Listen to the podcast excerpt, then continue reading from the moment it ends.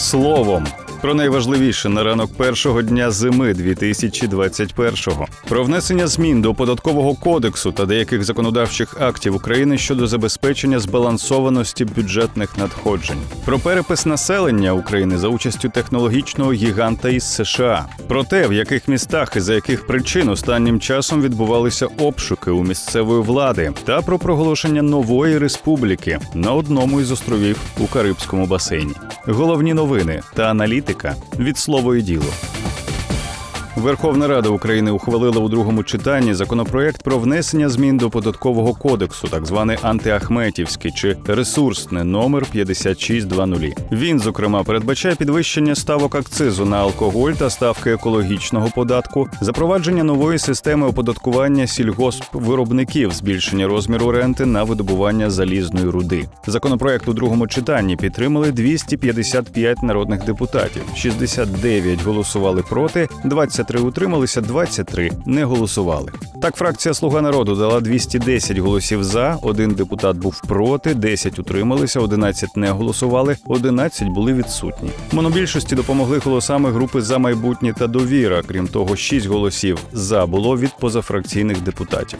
В опозиційній платформі за життя 17 депутатів голосували проти, 2 утрималися, 7 не голосували, 18 були відсутні. Європейська солідарність практично повним складом голосувала проти. У батьківщині два нардепи підтримали ресурсний законопроект, 15 були проти, 2 не голосували, та 6 були відсутні. У голосі шестеро депутатів були проти, 6 утрималися, один не голосував, та 7 на момент голосування були відсутні. Про те, як фракції та групи голосували за так званий ресурсний законопроект, читайте докладніше у нашому аналітичному матеріалі. Нагадаємо, законопроект номер 5620 про зміни до податкового кодексу Рада ухвалила у першому читанні ще 1 липня. Його тоді підтримали 264 нардепи. До другого читання до ресурсного законопроекту подали понад 11 тисяч поправок. Комітет Верховної Ради врахував 8 важливих змін та рекомендував ухвалити закон у цілому. Законопроект двічі знімали з порядку денного Верховної Ради, і слово і діло розбиралося з експертами в причинах. У чому ж полягає податкова реформа, запропонована мінфіном, і які податки зростуть в Україні в результаті? Дивіться на нашій інфографіці на сайті.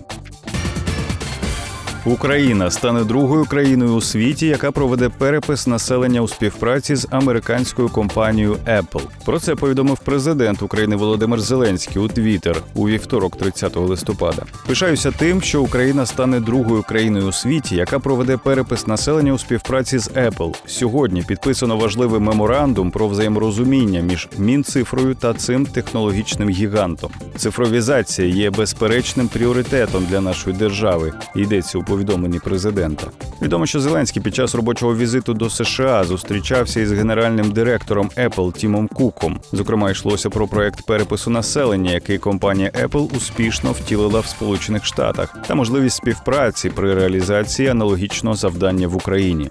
Нагадаємо, уряд затвердив термін проведення всеукраїнського перепису населення. Він пройде у 2023 році. Повідомлялося, що перепис проведуть через інтернет. Кабмін пропонує проводити перепис населення раз на 10 років. У Київській міській адміністрації та комунальних підприємствах столиці від травня тривають обшуки. Київський мер Віталій Кличко називає їх політично вмотивованими та пов'язує з бажанням банкової позбавити його посади керівника Київської міськдержадміністрації. Правоохоронці проводили слідчі дії у департаменті соцполітики, містобудування та архітектури КМДА, департаменті земельних ресурсів, КП «Спецжитлофонд», Київзеленбуді, Київавтодорі, Київпастранці та на інших підприємствах підприємствах. Обшуки проводили в рамках кримінальних проваджень щодо заволодіння бюджетними коштами, ухилення від сплати податків та зловживання службовим становищем. Друга хвиля обшуків у столиці розпочалася у липні з департаменту транспортної інфраструктури та Київавтодору. Наприкінці липня обшуки пройшли у КП «Плесо», у серпні у Київкомунсервісі, департаменті освіти та науки, департаменті будівництва та житлового забезпечення. На початку вересня з обшуками прийшли до апарату апарату КМДА. У жовтні були обшуки на КП Київ Кінофільм. Після обшуків на Київ Теплоенерго було вручено підозри у справі про розтрату коштів на ремонт теплових мереж. Нещодавно Кличко повідомив, що на комунальних підприємствах Києва та підрозділах міської влади провели близько 70 обшуків. А загалом із травня було близько двох тисяч слідчих дій, але не Києвом єдиним.